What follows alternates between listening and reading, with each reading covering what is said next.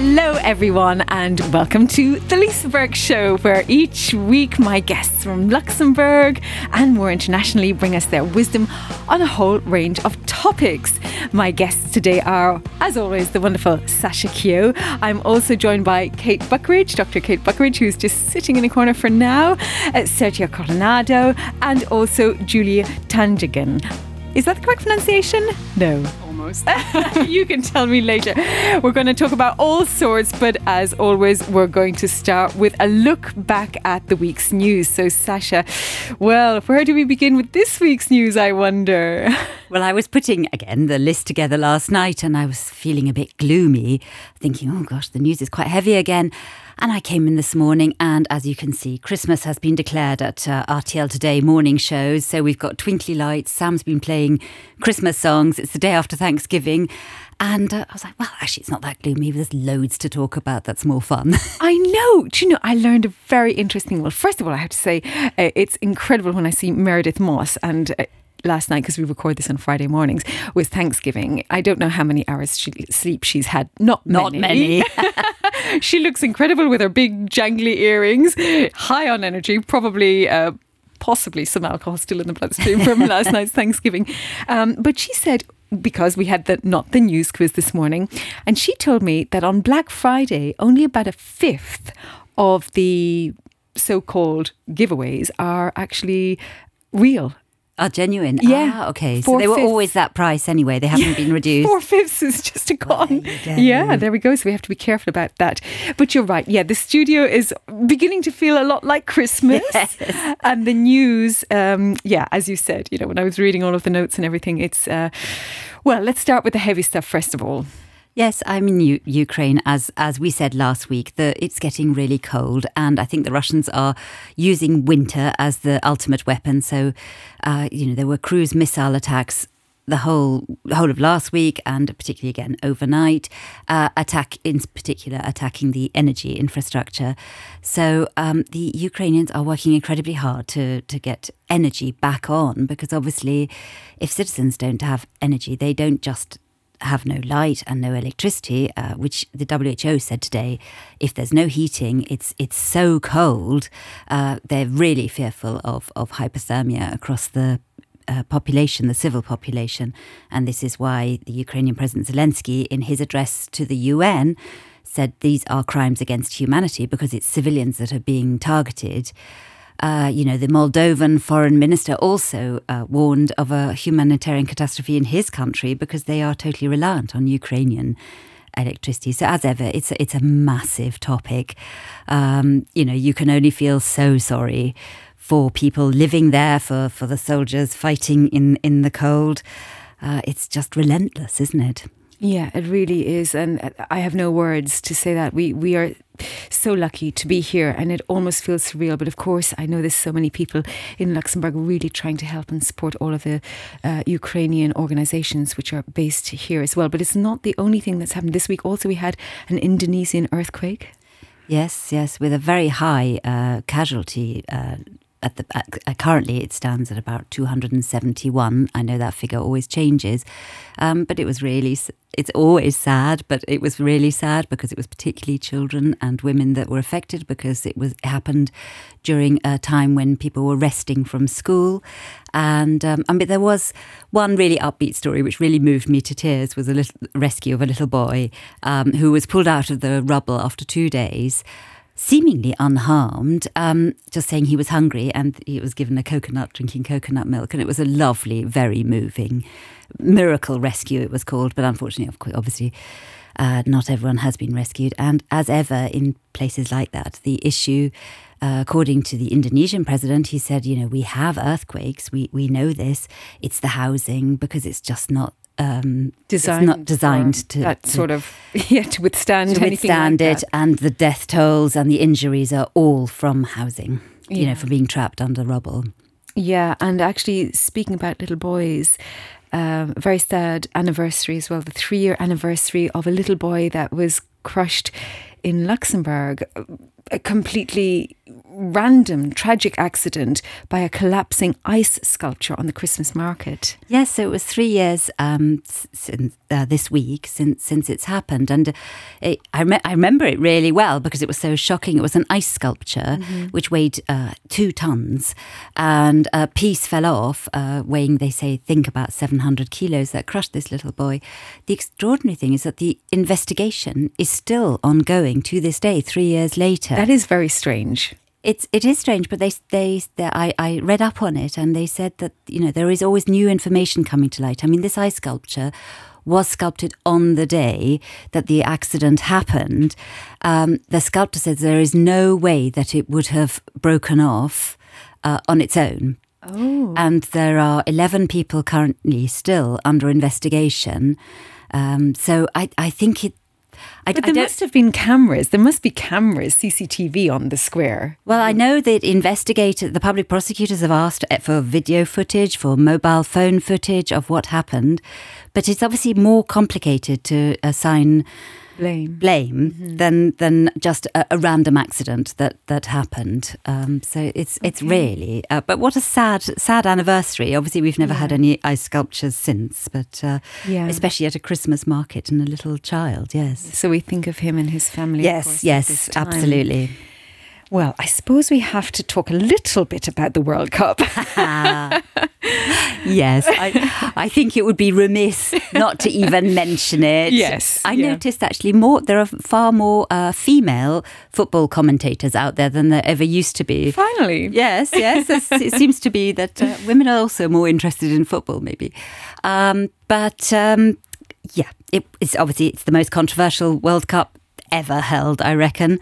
Um, you know, they they were told, or the FIFA boss said to people before it started. It started on Sunday. Please, you know, let's concentrate on the football now. All the all the controversies are sort of in the past about the migrant workers and living conditions and and gay rights, etc. However, it hasn't gone away. It really hasn't gone away. 48 hours before it started, suddenly alcohol was banned from the stadiums. So, uh, you know, the the, the um, beer was sponsored by Budweiser, and they had to move them to hotels and further away from the stadiums. And then, of course, um, there's been a gag on uh, the One Love armbands, which yeah.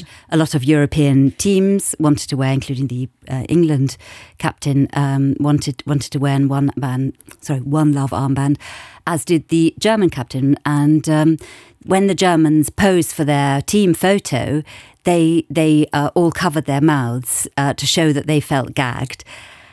So, you know, it, it has carried on. Apparently, the Wales team who are playing today um, have now been allowed to wear rainbow hats and flags. So there seems to be some kind of. Uh, I heard a lovely story step. about the Wales team actually uh, on a actually on a BBC radio station, and this wonderful Welshman uh, was talking about the fact that uh, not everybody could afford to go to Qatar, so they ended up in Tenerife, and uh, they just wanted some sunshine, and also they get uh, you know sunshine they can watch, and they also have more affordable alcohol because you know alcohol in Qatar is uh, well not yes. allowed in the stadium, and it's also not cheap. so, That's very so funny. they're enjoying it from Tenerife instead of Qatar. and then I wonder whether some of there've been lots of upsets in the actual football. Mm. Um, you know, yes, there has been. Even I know that. Yeah, exactly. So Argentina losing yeah. and, uh, uh, and Germany, Germany losing exactly. Yeah. And I wondered whether it's anything to do with the heat, but I'm no expert, so I'm sure people would tell day, us the time of day they're playing. Um, that's maybe some teams are better at but you think this kind of teams at that level would have taken that into account and gone to training camps in I would have climates. thought so I'm sure. And also aren't the stadiums air conditioned so they're jolly cold actually. Yeah I don't know but possibly as, yeah. as, as, a as a spectator, you which is not very good for the climate. Quite which talk again. yes, absolutely. No, it's it doesn't seem to be a very climate friendly um, World Cup. No, no. Although I did, you know, the, the picture that stays with me from what I've seen, the little I've seen of the World Cup yes. so far, is the Japanese collecting the rubbish after the game. Oh, I didn't see that. Oh, I loved that picture. That was super nice. After they won, uh, they they went around the stadium and collected the rubbish before they celebrated. It- Oh wow! Because the picture that I remember is is the opening game, and of course Yeah. the stadium being empty after Qatar was losing, and uh, people just walked out, didn't they? yeah, yeah. So, Well- well, it's an, an very interesting World Cup. I I suspect more people are watching it than admitting it. Oh, I'm sure. People kept saying, "Oh no, I'm not going to watch it this time." No, that's it. Absolutely, I've had it, and yet I think they are. Oh, yeah, for sure. We'll see the figures at some point. Now, Luxembourg has its first astronaut. Isn't it exciting? Yes, very exciting. I mean, he's he's Luxembourg and Belgian. Yes. Um, but and he will be flying under the Belgian flag, I have to say. Yeah. However, Never he, mind. he was born in Differdange. And um, I think I think he be, can be counted as one of our own. So yes, the European Space Agency um, announced six new astronauts, and he was one of them, um, as well as a British uh, Paralympic uh, sprinter who will be the first um, disabled astronaut. So Yeah, I thought that was very exciting. Yeah, it's amazing. We should say um, his name is, uh, well, you can probably pronounce it better than I. It's Raphael. Liégeois. Yeah. That's what I was calling him. It's probably, I, I don't know, I'm sure it's Lie- I was never sure it was Liégeois or Liégeois. What do you Yeshua. think? It looks. Liégeois. Yeshua. Thank you. Thank Yes. you so much, Julie. Yeah, well, that's what we thought, but we're, yeah. Well, wonderful, wonderful. He's uh, working in Geneva at the moment, and um, yeah, just great to see As this. Yeah. And the other interesting um, fact, sorry to go on about the, the conference that was taking place Yes. in, in Paris this, Correct. this week Yeah, mhm, for ESA. was that, uh, yes, ESA are investigating putting uh, power satellites out in space. So that would be the same as having a power station here. So it would um, we would get energy from space. And I thought that was a very exciting new move. Brilliant idea. Yeah. Brilliant idea. Yes. Yeah. Um, not quite sure how all of that would work, but I'm sure it can work, and it sounds fascinating. Well, they're trying to find out whether you can beam electricity wirelessly from space, but and it's a three-year research project. But what if do you the- think, if? You probably have a view on this. Can it be done? Yeah, yeah, yeah. It, it, it's about using some light or laser technology. I don't know exactly the details, but yeah, yeah. yeah. You just you just have to concentrate the energy on a on a you know air transport media, uh, which is probably something related to light. Well, there, there I- our future. it sounds expensive to have solar farms in space, but it would be amazing, I reckon. I don't know if it would be expensive getting them up there and um, maintaining them, but uh, it's it's uh, It, it, it's always expensive. The, the expensive part for us is to getting it up there, Yeah, yeah. getting up there. But when it's there, it, it yeah, can stay yeah, and operate for for quite some time. So. yeah. Getting through the atmosphere is the expensive bit, and making sure it works and not losing the money there. But and then you have the full access to the solar energy. Yeah. So that that's the beauty because here is filtered by the atmosphere. yeah, clouds and all that, even sand. Because you know, when I did live in Abu Dhabi, you know, you, you can imagine a lot of sunshine. They have a lot of uh, solar fields, but they have them very low to the ground. And they actually talking about migrant labour. God bless the poor people. They had to brush the sand off these solar panels. Oh, because it would, of course, it would Yeah. interfere, wouldn't it? Yes. Yeah, absolutely. Well, let's change entirely. Uh, a completely different story. Bullfighting in France. I thought this was very interesting Mm. because it reminds you that it, it actually is still legal. So, um, Surpri- yeah. yes. So, uh, there's been a movement in France to ban bullfighting, and um, one MP had it tabled in Parliament for Thursday. But in fact, it didn't happen because so that so many amendments were brought, 500, that, there, w- that that it was not possible to even debate the issue. My goodness. So the government 500 amendments. How Yes. many days would that take to get Yes. through? So it's obviously, it, I mean, it's like uh, what's it called? It Uh, Stalling Yes, stalling mechanism. It. Well, apparently the government is against um, a ban because it's it's this um, showing sort of Paris and the countryside. They don't want to be too associated as being city versus Oh, country, and and country. the because the the feeling in the bull towns in the south, like Arles and Nîmes, um, is is that it would be it would could turn into an anti-government protest rather than an actual bull, Oh. uh, something about bullfighting. So it's kind of become a, a separate issue, and people feel very very strongly in those towns for it. Whereas, of course, the general French population. Uh, according to surveys, seems to be very much against it. Yeah. Um, but it's it's interesting all these kind of traditions that people don't want to give up. I mean, it has now been banned in in Catalonia, Yeah. and it's only uh, allowed in certain parts of Spain, and um, I think it's been banned, for example, um, in in in Colombia, Ecuador, Bolivia. So there are many countries where where it isn't legal. Yeah.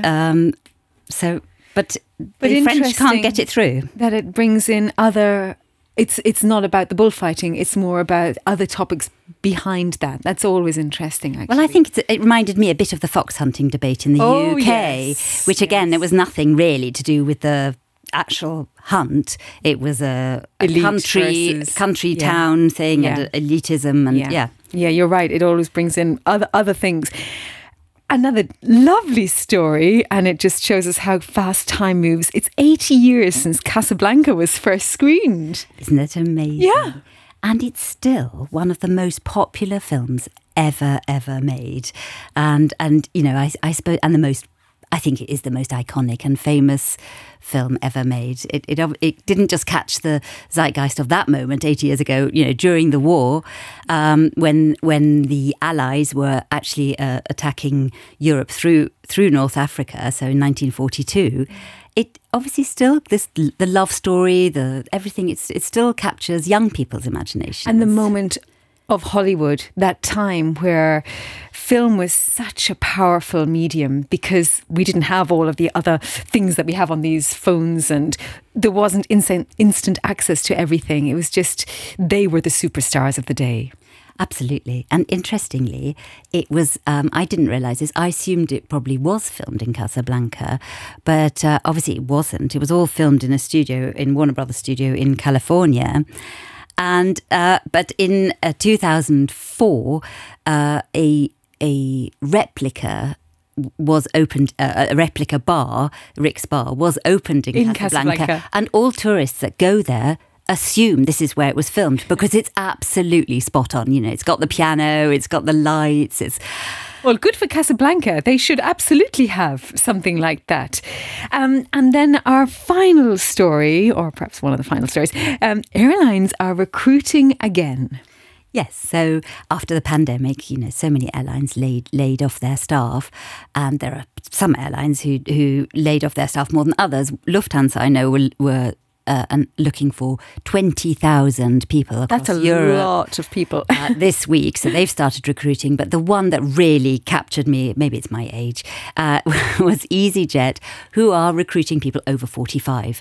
So they're looking for empty nesters. Love it. Um, so good. Finally, people realise that women can have a second life after family Yes. and that we still have brains and we still have a lot to go for us. And we just may have lost a bit of confidence if we've been at home looking after children. But it doesn't mean we haven't been working very hard. and looking for new challenges. I course. think that's the thing, you know, reliable, looking for new challenges. So I love that. I And love this I wonder whether I would imagine it would be very, very successful. I mean, if you're on a flight, you know, being be with, with seeing uh, air, air stewards. Um, I think we, do we say air stewards now? I can't remember. Anyways, um, yes, flight attendants. Yes. That's the word. Um, of a certain age, I would feel very reassured, wouldn't you? Yeah, I think it's wonderful, and I think it's the future to bring back um, all all of these great minds. You know, if they've been at home looking after families, mostly women, but not entirely women. Well, I mean, it's, to be cynical as well, of course, after Brexit, uh, you know, the uh, UK has had major recruitment issues.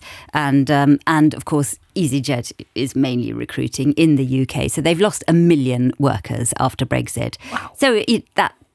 Uh, To be cynical, they're they're looking wherever they can. Um, so they've they've finally landed on the million- sensible a million agreement. workers. A million. Not uh, the UK has, yes. Oh, right. Sorry, not not not EasyJet. no, no, the UK has lost uh, a, a, a workforce Yeah. of over a million Yeah. um, after Brexit. So I was thinking EasyJet was a lot bigger than I was. oh no, no, no, no, no. I was thinking that puts Lufthansa's 20,000 into perspective. okay. Well, um, any final things, any tips of the week that we should be looking for?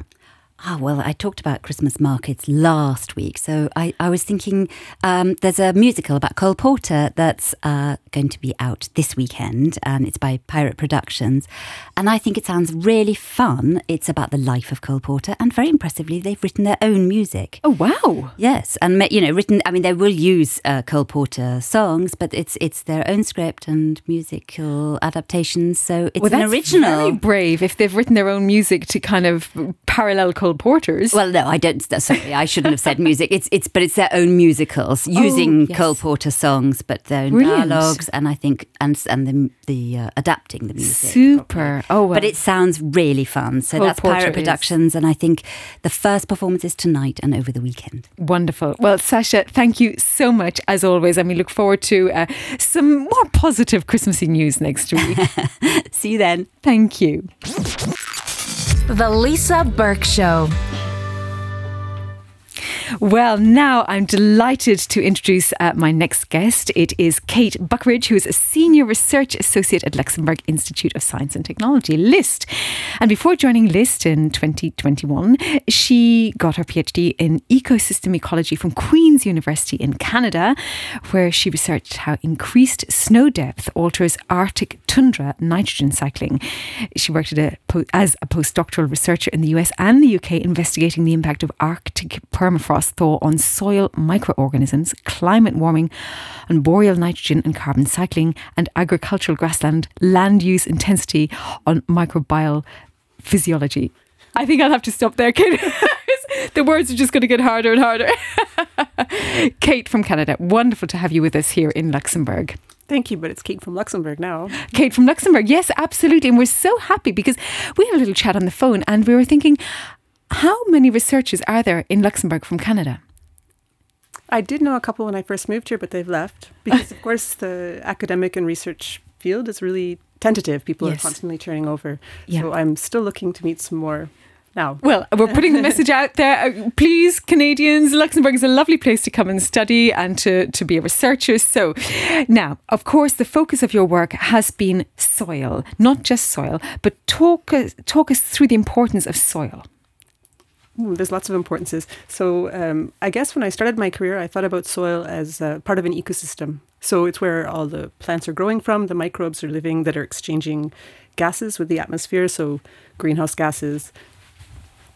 Um, they're also uh, the microbes that live there are making the nitrogen that is feeding the plants, and so allowing plant growth. And so there's a you know the plants are giving the microbes carbon with their litter and their the roots, and then the microbes are making the nitrogen and the phosphorus for the plants and so there's a nice cycle going on there. And so that was where i started was thinking about the whole ecosystem how the soil the plants and the atmosphere are all relating um, and how that was influenced by climate change. But now uh, here and also while i was in the uk i was working more with uh, agricultural sites. And in this case uh, these are managed situations where humans have inputs. We add nitrogen um, we control what plants are growing there. And now uh, now it's more about how these plants are interacting with the microbes to do things like sequester qu- soil carbon. Just pausing there. Sure. I mean, adding nitrogen, that's the fertilizers that we are adding. Yes. Do you think we should be doing that? Um, I mean, of course, it, it, it depends what your outcome is. I mean, if you if you want to grow plants for crops, Yeah, feeding the world is I what mean, I'm thinking. nitrogen's fed our current population, so um, it's not good for the atmosphere, but it, it's feeding us. So it depends what your perspective is. That's a really difficult philosophical question in that case. But agriculture is very difficult. It both feeds us and it causes a lot of damage to the environment. So uh, it's a very difficult conundrum. yeah, yeah. So carry on then. So you're you're there and you're you're now thinking about this cycle and the nitrogen that's input, and from there, what next? And the microbes that are growing in the soil uh, and how they both live and die in the soil. And when they die, they make uh, soil carbon, just like the plant material that dies makes soil carbon. And so that's how can we ma- maximize that to make more carbon stay in the soil as opposed to being released to the atmosphere? Because, of course, we care about the CO2 that's being released to the atmosphere and also the amount of carbon that we can trap or sequester into the soil. And how can that be done? Um, well, there's lots of ways that can be done. Uh, we actually call soil carbon sequestration a negative emission technology. So uh, there's an objective. Have you, have you heard of the 4P, 4 per mil? No. Okay, it's, it's about 10 or 15 years old, a movement that, or a philosophy that came out of France that's now global.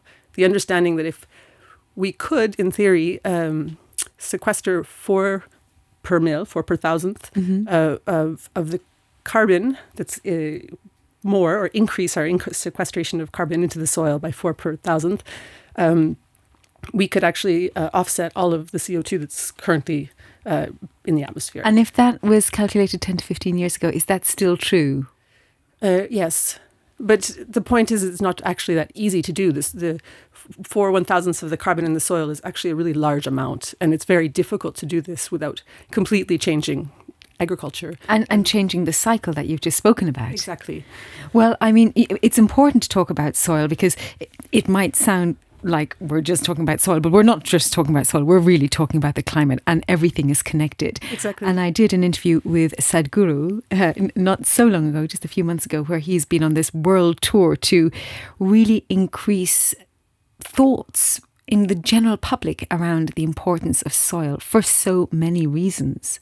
Yes, because actually, so carbon sequestration is just one reason. Of course, the other is soil health and soil biodiversity and increasing um, all of the ecosystem services that soil's providing, like that exchange of gases, growing food, um, providing uh, unknown s- unknown uh, genomic uh, reservoir. We've only identified the genomes of a, a really small proportion of what's in the soil, and we don't even know the capabilities of what's there. So it's kind of like the um, Medicine uh, under our feet almost. yeah, exactly. Yeah, we're only beginning to understand the forest as well, and the the whole communication that you have between the the fungi, as I've read. But anyway, that's a, that's another story. So, also, you have a conference coming up uh, very soon on soil sustainability. Yes, it's a second conference. The first one was last year, also around World Soil Day, because World Soil Day is December 5th, um, which of course everybody knows about. we do now. yeah, so on December 2nd at um, the Technoport in Belval, we'll host a LIST this year. Was Last year we did it alone. This year we're going to do it together with the Ministries of Agriculture and Environment to host a, a world a soil sustainability conference. and that's open to anybody. Anybody can come, and we'll also serve you nice lunch and Very good. It's always good to have a nice lunch. Um, and tell us more about your project then here called Adapt. Uh, okay, so I'm going to actually be a speaker uh, at the conference, so I'll tell you more about it then too. But uh, the idea is uh, when we when we sequester soil or, or sequester carbon in soil, we do certain things in agriculture, like for instance, plant cover crops, which is what the project that, that um, my Adapt project will do. We'll try with co-create with a farmer a method to increase the number of cover crops. So that means that instead of just the main cash crop, you always have the ground covered with some other crop. Usually it's got some nitrogen fixers in it. So you're increasing the amount of carbon that's going into the soil all the time. Um, but of course, there's a, prob- a difficulty with this because this is good for soil carbon. It also increases the amount of nitrous oxide. So that's another greenhouse gas that is actually uh, less, um, not Impactful than carbon dioxide or uh, more impactful, but at lower concentration in the atmosphere. Right. But it's really the main contributor of nitrous oxide is agriculture from fertilizers. So it's something that um, both Luxembourg and the EU in general has uh, promised to reduce um, in their climate promises. So So when you're talking about this carbon sequestration, if that's the word I'm That's it. using correctly, yes, you have to be always balancing it with the other gases that are Exactly. emitted from the ground. exactly. So where is the research at the moment? Because I know we are always talking about carbon dioxide, but as you just mentioned, it is far from the only greenhouse gas.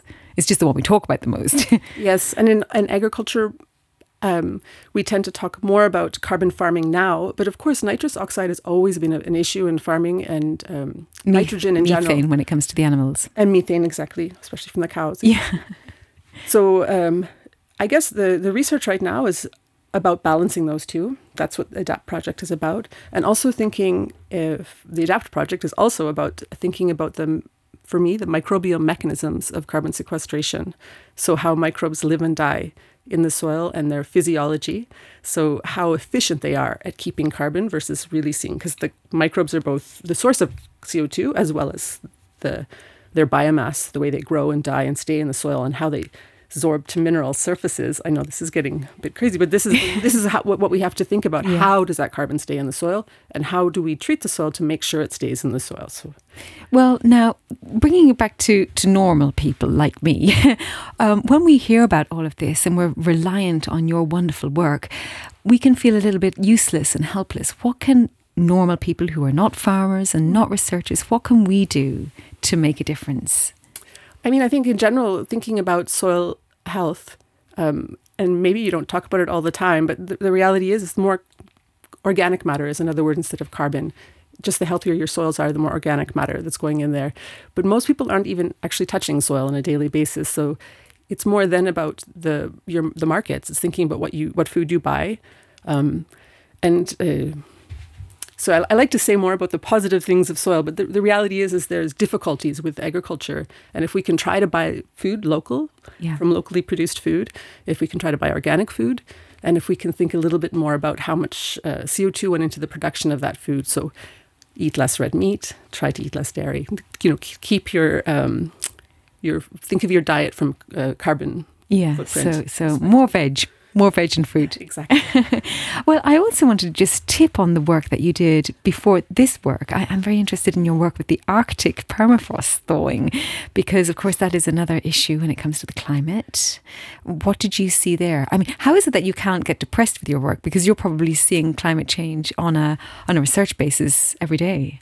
Um, well, well, I guess it's not that it's depressing, but I do feel a little bit more empowered working in uh, agriculture than working in natural systems. Because in natural systems, it's true, you're just uh, cataloging the decline, whereas in managed systems, you can provide feedback to make differences. That's me personally, but but there's no trade-off for working in the Arctic. It's beautiful. It's an amazing place to be.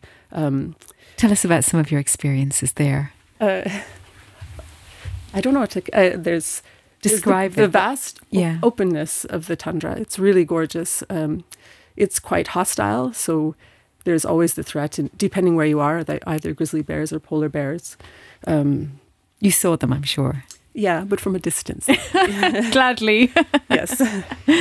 Um, yeah, um, it's it's it's sort of undescribable. I, th- I think if everybody should have a chance to go, but of course that uses a lot of carbon. So At least we can see the photos. And and what did it make you feel when you were working out there? What kind of takeaways did you get in yourself as a person or scientifically? It's changing rapidly. Yeah. So even in the uh, 10 years or so, or 15 years I was in the Arctic, you could see changes um, from one year to the next. So, um, and you hear the stories too of the people who live up there all the time about things changing, especially permafrost thaw, but of, of course also the timing of uh, timing of thaw and how that changes and interacts with the, the birds and the, the plants. So it, there's a, it's very palpable. And what does that mean? If the permafrost thaws, what does that mean to the ground and the soil that is uh, opened up to the atmosphere? So there's a there's a some quite a lot of research that suggests that these episodic um, events are much more impactful than the slow gradual changes. And so we talk about methane bubbles or release of methane from the atmosphere. Um, of course, when you have permafrost thaw, depending on the kind of permafrost thaw, you also get a lot of leaching of nitrogen and phosphorus to the waters, which then makes its way eventually to the ocean. It, cha- it changes everything globally. So uh, Could, could you leave us with a positive thought? I know. Well, you can you can pause and think about that positive thought or something. What can we do towards? Uh, it's coming up to Christmas time. What can we do? Um, I suppose you're going to say travel less because no, I want to say, I, I do want to say that soil carbon research right now, and that's what mostly the conference that is going to be about, is actually really hopeful because it is a negative emission technology and we can do things differently to make, in agriculture and soil science, to make a difference towards sequestering carbon and having positive effects. Oh well, Kate. So that's that's my That's hope. wonderful. Yeah. So let's encourage everybody to to at least educate ourselves to go to the conference uh, on soil sustainability in Technoport on the second of December. You can see Kate speaking there in action. You can talk to her, and we can all learn more. And at least by educating ourselves, we're more empowered in that small, small way. But we're relying on people like you to to make a difference to our world. Thank Th- you. Thank you so much, Kate. Thank you. The Lisa Burke Show. Now, my great delight to introduce my next two guests. that You may already know. Most people in Luxembourg know Sergio Coronado, who is the Chief Information Officer at NATO Support and Procurement Agency, but we know him mostly because he is the lead coach and the founder of the Luxembourg Tech School, which was set up about six years ago to educate uh, 12 to 19 year olds, students to become future digital leaders. And we're also joined by Julie Tangitan. Now, how do you pronounce your surname correctly? Tangitan. Oh, completely differently to how I was saying it, um, who is also working with the Luxembourg Tech School. And she studied at the University of Vienna uh, with other universities included in that, with a master's in cognitive science. So, welcome to you both. Thank you, Lisa. Well, now, Sergio, I have to start with you. For anybody who doesn't know the Luxembourg Tech School, give us a little background history. Well, the story started six years ago, and, and with the with the need of finding uh, the future generation that will replace the current digital leaders in Luxembourg, and and it, it's a difficult domain uh, where where we don't get people enough. You know, we have a, basically a, a, critical shortage of, of resources. So we look into the system, into the educational system, where is the problem? Okay, and then we find out six years ago that there was not enough digital, not enough tech in the educational system, and then we we we started to in Luxembourg specifically. Yeah, yeah. Well, it, it it's it's globally, but we found um, uh, the interest was was here in Luxembourg to, to try to help the digital economy, and uh, we found that, that it was really really bad. yeah, because that wasn't really high on the educational agenda in schools. So you set this up, and you've made it know, a wonderful, wonderful extracurricular activity open to obviously boys and girls, both sexes, because we need more females in the tech domain. You've got fantastic team of digital coaches, um, and you also bring um, the students who've gone through the process back as digital coaches as well. So it empowers them to become teachers as well. And I, I love the way you organise it. So talk to us a little bit about the the teams that you create. So you, you are often doing projects or hackathons, and they're really intense, uh, focused projects. Well, th- there are different aspects that, that, that help the Luxembourg Tech School exist. Okay, so the first one is the coaches. I mean, this is the team, and, and it's already a teamwork uh, that we try to to innovate and, and look into the content and, and make sure that what we teach to the students really works for them. So that's kind of one part, and then everything is done project based. So the students have to come together and do things together. They have to teamwork and build solutions to help you know solve societal business problems. And the last piece is the sponsors, okay? Because although we starting by by looking the problem in the educational system, the first support we go was for Digital Luxembourg and the Minister of Education. They say, yes, you're right. Can you help us? And, and let's start this together. So we also have a, a community of sponsors today that help us to have the support and the resources to help the students and the coaches to, to deliver. So it's, it's, it's, a, it's a different, different teams that, that work together to make it happen for the students. But you also allow the students to showcase and present in front of industry leaders because you have this sponsorship and great links with business. I've actually literally seen them standing there in front of incredible business leaders, giving them a wonderful opportunity to increase their, let's call them softer skills, but necessary skills. Um, in fact, some people wouldn't call them soft skills, being able to present in front of. Uh, let's call them so-called important people, people who could influence their futures we don't we don't advertise this in the program. We don't advertise the tech, okay, of course, which is will attract them. Uh, but we do a lot of soft skills development. I mean, we give them the opportunity to kind of develop themselves, be independent, be able to show their work, be able to work in teams, and and we do that uh, with events. You know, events could be a hackathon, could be a demonstration, could be a competition, and and and the whole idea comes from from a different way of teaching uh, let's say in the, in the normal education system, you study, you study, you have an exam. Uh, in LTS, you develop, you develop, you develop, and then you show, you demonstrate, and you compete with your work. So it's about your work. Yeah, yeah. And then just talk us through the numbers from the beginning, six years ago, to where you are today, and how many schools that you particip- participate with. Yeah, so, so we started um, with a small pilot group of 30 students uh, six years ago. It was around students coming from three different schools. Uh, today we are in the order of 200, 210, depends, and we are physically in 10 schools, but we, we take students also for, for other schools that we are not present. So we don't say no to the students. With the only thing we ask them that they come to a school when we are physically there.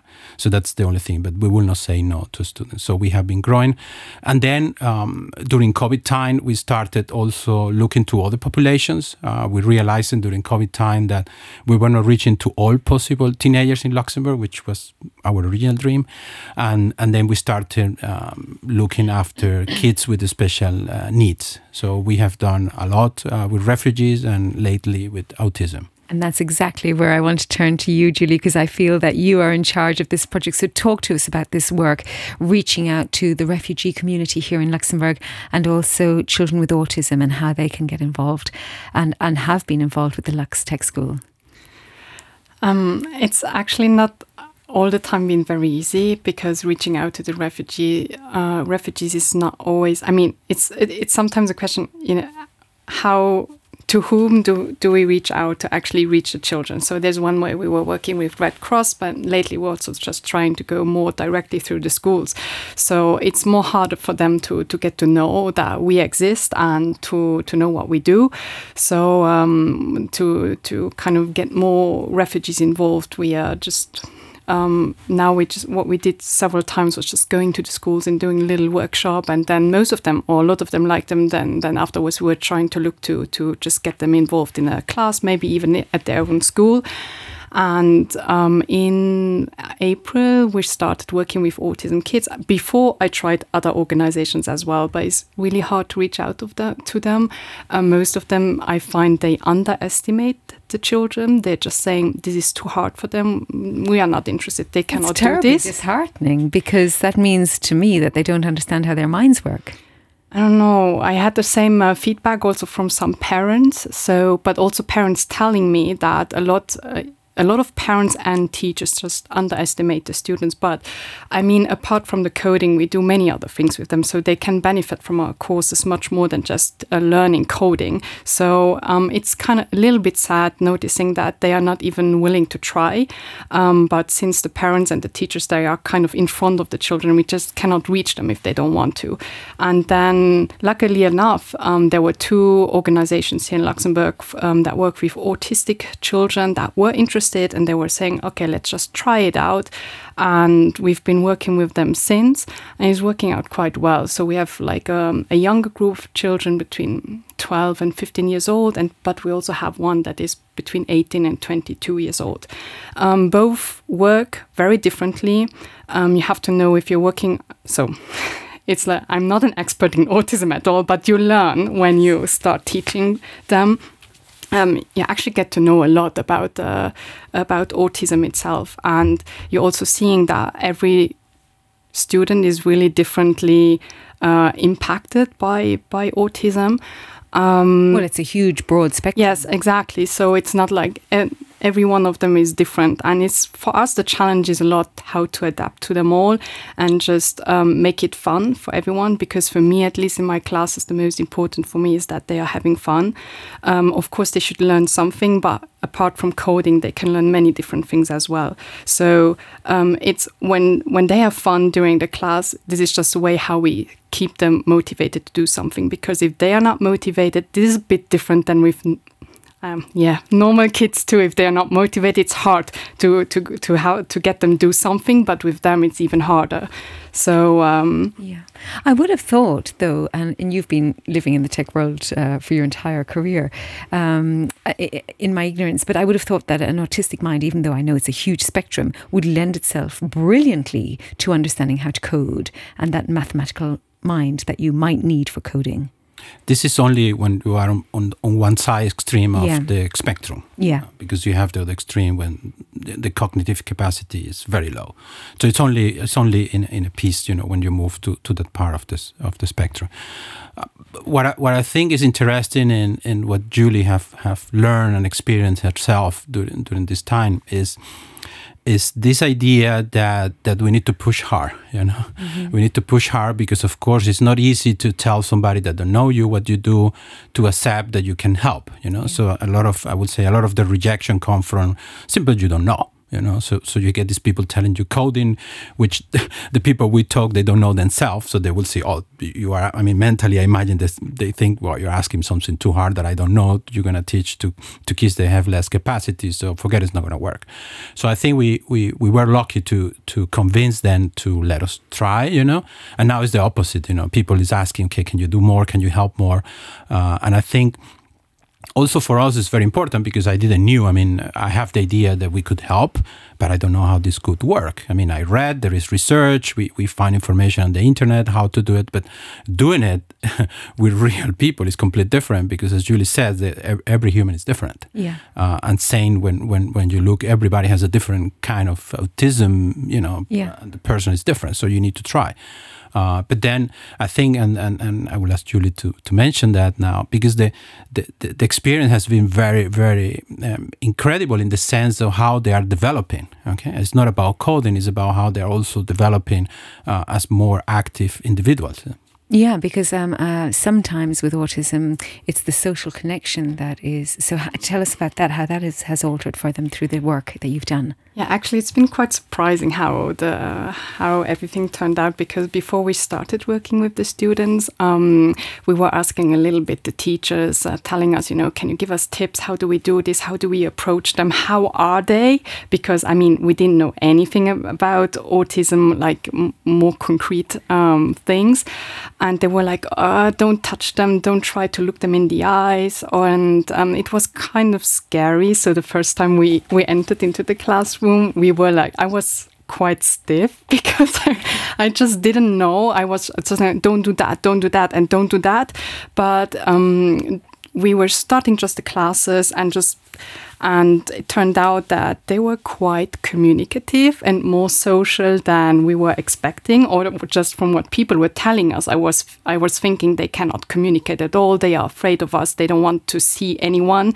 Um, they are super closed up. But no that was really not the case. So um, i would say for 90% of the students we have they are quite social and quite communicative through the work we are doing with them so as soon as we start like sometimes we even notice like before classes um, they are still a little bit like mm, they don't want to talk to us. They are quite um, um, reserved. But then when we start working on the sketches, they start opening up. They start asking questions. They want to show us what they are doing. So they are, come, look, look what I did. I changed the colors. I did this. And then they want to know, how can I now do this? And they're really proud of the work they are doing and they want to share that with us.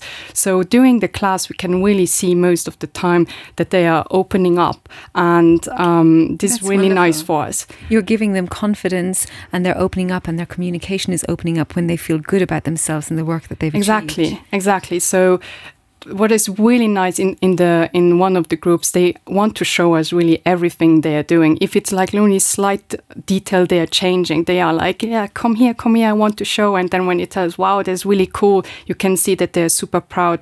And they even printed some of the sketches they did and just you know putting it on the walls and with the younger group that we are having, um, what we notice there a lot is we have one student in particular that is always very grumpy before we start the class. But then during the class, he starts like having those little smiles and he's he's getting like happier and that usually he leaves the class super happy. So this this is something we just noticed um, so. in the last months and because i mean when we when we only look at when we only look at the coding result i mean obviously it's not like we are um, they are like creating super great stuff um, but um, we see all these other things happening, these positive effects that we are having on them and the benefits of this. And when we just see them like one guy being super grumpy, then we do the coding and the activities, and then he starts laughing. He's never laughing, and and and leaving class happy. I mean, that's for us or for me that's the the, um, the best thing we can do reach in in a class like this and have you had any feedback from the parents yes. or the teachers of these students Yes. So uh, when we started, um, the, um, the parents from the younger students they were really happy about this. They were excited that we're we've never met them personally actually but we just got the feedback from the teachers that they're super interested and super grateful that we are doing something with the students and we're asking about um, the platforms that we are using. So i feel like at least from the feedback that we got that they are quite happy yeah, that's wonderful, and uh, and hopefully it's changed the the ideas of the capability of these students as well to the teachers that they're under. You've always got new projects in your mind, Sergio. What what else have you got up your sleeve for 2023? You never rest. This man is just never stops moving. You know, we nearly had a chat on Monday night, but you were busy rock climbing, I think, until 10:30. I don't know how many jobs you hold at the university, the tech school, your NATO job. There's just just so many, and your full time family life. So. How do you do it all? So, but to answer the last question is, team, yeah? It's not me. I mean, it's, it's Julie's. And you're uh, humble, uh, very uh, humble on top of it all. you always need a team to, to, to work with. Okay, so so that's one of the secrets. Second is is to like what you do. So I mean, you, you see the passion that, that Julie is putting on this. This is the secret, uh, okay, to to make things happen. Now looking into the future, um, we want or I want to grow this part. I mean, autism or others uh, that are out there that we're not reaching yet. Uh, so we are open to that. So if there is any association there, the things that we can help, uh, please reach out to, to the Luxembourg Tech School. Uh, we will be happy to, to try uh, and see how that works. So that's one area. The second area I want to grow is uh, research. Uh, in the work we do, and this is also to give um, the opportunity to the coaches and the students to to do you know to to to to go back to their work and see how better we can do uh, I think we, we we have the need to to look into the things we do and and research a little bit more to to go better. Uh, I think our students will be benefit for sure, but but uh, also the coaches um, can develop themselves there. So it's also uh, given that playground, I call it. Um, I've been working on that already for, for two years. So, so this is this is this is the next track in your free time, and, and we're recruiting two people for that. So, okay, so a, a, recruitment call out then. Yeah, yeah. So in the website there are two two positions published as as I speak. Um, uh, one for research and one for for a tech uh, um, uh, educator and and when you say research what do you mean precisely it, it, it's, it has two folds. Um, it has the fold to first get our younger, very young kids to to do research. Okay, um, some people call this early research, but the way they talk early research is like 25. Uh, I'm talking about 15. Okay, doing research with 15 on. So so that's one part, and that is paired with with us the coaches. Okay, and then the research is depend of the coaches. You know, so I'm doing things in, in artificial intelligence, for example. Uh, so so I have this interest on knowledge. So I think if if if well, I have, I've been doing it already. So when when I pair myself with with with these younger brains, I mean the output is is very powerful. Um, and I see traction also in the society to do that. That's absolutely fascinating. So you're talking about bringing in the young minds, the minds of the future that haven't been told how to research, let's call it like mm. this, to bring in their ideas for fruitful discussion for the work that you're actually doing. Yeah, yeah. And and you find out, I mean, again, I always said, same for, for the LTS um, leadership program, we are not creating, you know, leaders or teenage or, or engineers in one hour and a half per week. That That's not our goal. Our goal is to trigger the curiosity on different subjects, different domain, different activities, different way of working, and research is just one more. Mm. Okay, give it a try. This is for you. If you experience a little bit, you have an idea, and, and as you grow um, as a person, a professional, you might develop that that area. The the the secret that happened to me when I was a kid, I was exposed to many things, mm. and then you find out what you love and what you're good at yeah. and then life take you to to my five lives you know? Uh, so that that's that's what i think we we need to do in lts we need to give a more uh, the more exposure to different domains as possible and different roles the people then can find what they are good at of course we are keeping in tech because we cannot do other domains. We will never finish um, well i'm going to turn to to kate here. What do you think about his ideas in in bringing in the young minds 15ish year olds upwards to to combine with the the minds of those working in the field when it comes to researching new ideas? I mean, that's really important, actually. I, I think it's different if we're talking about soil science or IT, but it's still always the issue for research that we need not only new ideas, but um, more interdisciplinary thinking, I guess. And so when, when you have people coming from a uh, without all of the ingrained teaching from academia, and they're coming in to, to, give you new ideas and the way they see the world in a different way. Um, it makes everything change. It shifts everything. So when you're thinking about your work and you talk to lots of different people in your field and even people who don't know anything about what you do, where do you find your most fruitful, insightful ideas? Uh, so I'm, I'm kind of old school in that I like to read other people's papers, but try to work read papers from outside of my discipline a little bit. Uh, that's a way to be creative, thinking about so the cross new ways to approach a problem, cross disciplinary work yes. and thinking. Yeah, yes. well, that's something that you've always uh, had in the Luxembourg Tech School. You've always had teams that are built with different uh, domains. That's one of uh, we are we're not a coding school, so we attract we attract kids and teenagers that want to do something, that want to work hard, and and then we bring the tech as as the background, but it's all about business domain like gaming, big data, fintech, uh, robotics, space. yeah, space, um, and, and, AI for creativity and art, uh, 3D modeling. So we try to give them uh, more more as a business purpose, and then the tech that you use that. So it's also to change the traditional way of teaching coding, which was it's only for a specific mind. Ten percent of the minds are, are like me, wired to be extremely logical. So then you, you you do really the hard coding, and then you understand. But that doesn't work for the people for, for the rest of the population. And at the same time, you need multi skills. So, for example, our gaming module is, is kind of our top um, activity, and that you need strictly the, the, the only way to create a game is if you have multi skills. Somebody have the idea, somebody design the play game, somebody design the characters, somebody design the music, and maybe somebody code the game. well, you need the team. It's all about teamwork. And uh, for my little team here this morning, thank you all so much. Any final thoughts as we head into the weekend?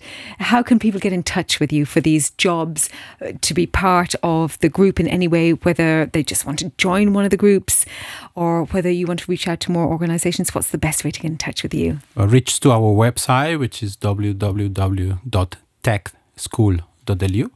Uh, and then you can reach us from there. Yeah, well, it's super work. Thank you so much, Julie, for talking about the wonderful work that you're doing, changing people's lives, both the refugees and the autistic children as well. And of course, Kate, well, we're going to hopefully have lots of people coming to the Soil Conference. I hope so. In Technoport, where we can learn much more about how it's related to our lives and climate change and so much that we don't know about yet, which is why we have wonderful researchers like you. And to all the wonderful listeners out there, thank you so much for listening. You can always get in touch, of course, through the website as well, through RTL Play, through all of the social media sites. You can get in touch with me directly through those lines as well. And to Sasha, who's just in the corner after a long week of work. Thank you so much for the reflection of the week's news as well. And we wish you a wonderful weekend, whether you're going to stay in Luxembourg and visit the Christmas markets or start that Christmas shopping, which I have not started yet, or let's let's think about it sustainably, to think about Christmas in a sustainable way and we can uh, recycle some of our things at home or make things uh, always a better way. So thank you all for listening and I wish you a lovely weekend and week ahead.